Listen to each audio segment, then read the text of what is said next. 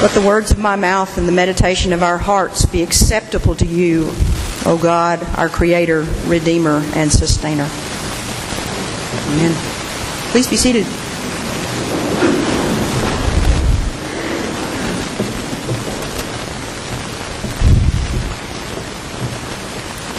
When I was at the beginning of my discernment and the meetings began, that's been hmm, over four years ago, the committee asked me to talk about how I came to hear the call. As I talked about my attempts to deny that it really was God calling me, the Reverend Mary Vano mentioned the persistence of the hound of heaven. That's actually a reference to a poem by Francis Thompson in which God is described as a great hound padding after us. It begins I fled him down the nights and down the days. I fled him down the arches of the years. I fled him down the labyrinthine ways of my own mind. In the midst of tears, I hid from him, and under running laughter. Up vistaed hopes I sped from those strong feet that followed, followed after. A good friend of mine, who is a student of the Hebrew language, also reminded me of the end of Psalm 23. Verse 6 is familiar to us as Surely goodness and mercy will follow me all the days of my life.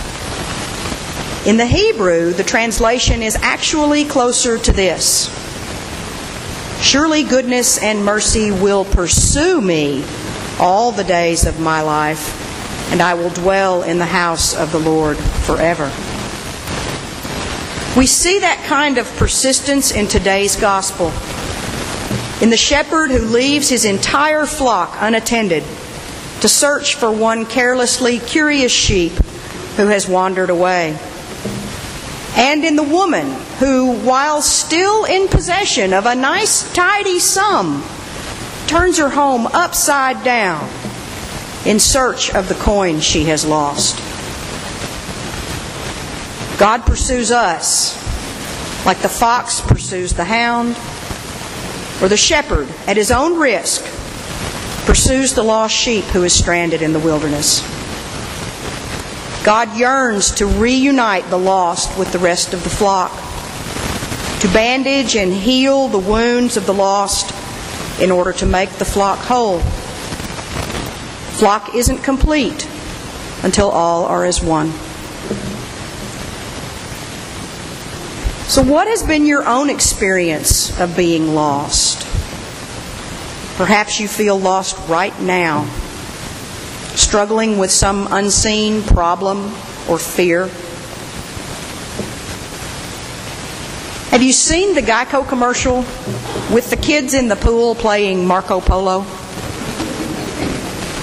One kid splashes across the pool shouting, Marco! You know the correct response Polo! And they're off to the side, standing in the pool, fully dressed is Marco Polo. Saying, Sì, scusa, io sono Marco Polo. Sì, solo aquí. I'm right here. I feel like that kid sometimes, splashing around in the pool of life, lost and blind. And there, standing very near, is God Just waiting for me to turn around and open my eyes. Scusa, it's me, God. I'm right here. I believe it's precisely at times when we feel most lost that God draws especially close to us, longing to rescue us, put us safely on His shoulders, and bring us home just as a shepherd would carry a lost sheep on his back to flock. It's okay to be lost, to acknowledge that we are, to acknowledge our sins, our wrong choices, because honestly, unless we've been lost, we can't really be found. I also think God delights in seeking us out and finding us. After all, we are made in God's image. We are all God's beloved children, warts and all. In the words of one of my favorite jazz dudes, Herbie Hancock, we would not exist if we did not have something to bring to the table of life. Now, it's easy for us to see ourselves as the lost sheep or the lost coin in need of being found. We know what it's like to be lost from and then found by God. But look a bit more closely at what Jesus says. Which one of you wouldn't do this? And what woman wouldn't do that? I think our place now as the church is that of the shepherd and the woman. On this rally day, I urge you to get excited about and involved in the really good things that are going on here at St. Peter's. But I also urge you to keep an eye out for those standing in the margins. Jesus showed those on the margins their worth by simply eating with them. Two weeks ago in the Gospel, Jesus showed us who should be at our table. When you give a banquet, invite the poor, the crippled, the lame, and the blind.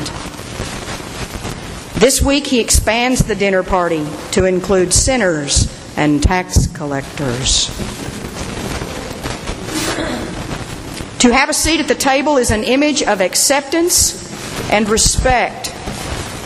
According to Jesus, and ultimately thanks to Jesus, everyone, yes, everyone has a place at this table. When the shepherd found his lost sheep, there was a celebration. When the woman found her lost coin, there was a celebration. Today, in this Eucharist, we've gathered to celebrate God finding us in Jesus Christ. If you're feeling lost right now, when you come to receive Jesus in bread and wine, Ask to be found.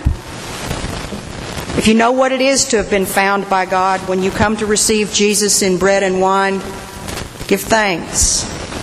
Thanks to the one who came looking for you and found you. Coming to this table is a time to discover once again how very much God loves us. And that's good news.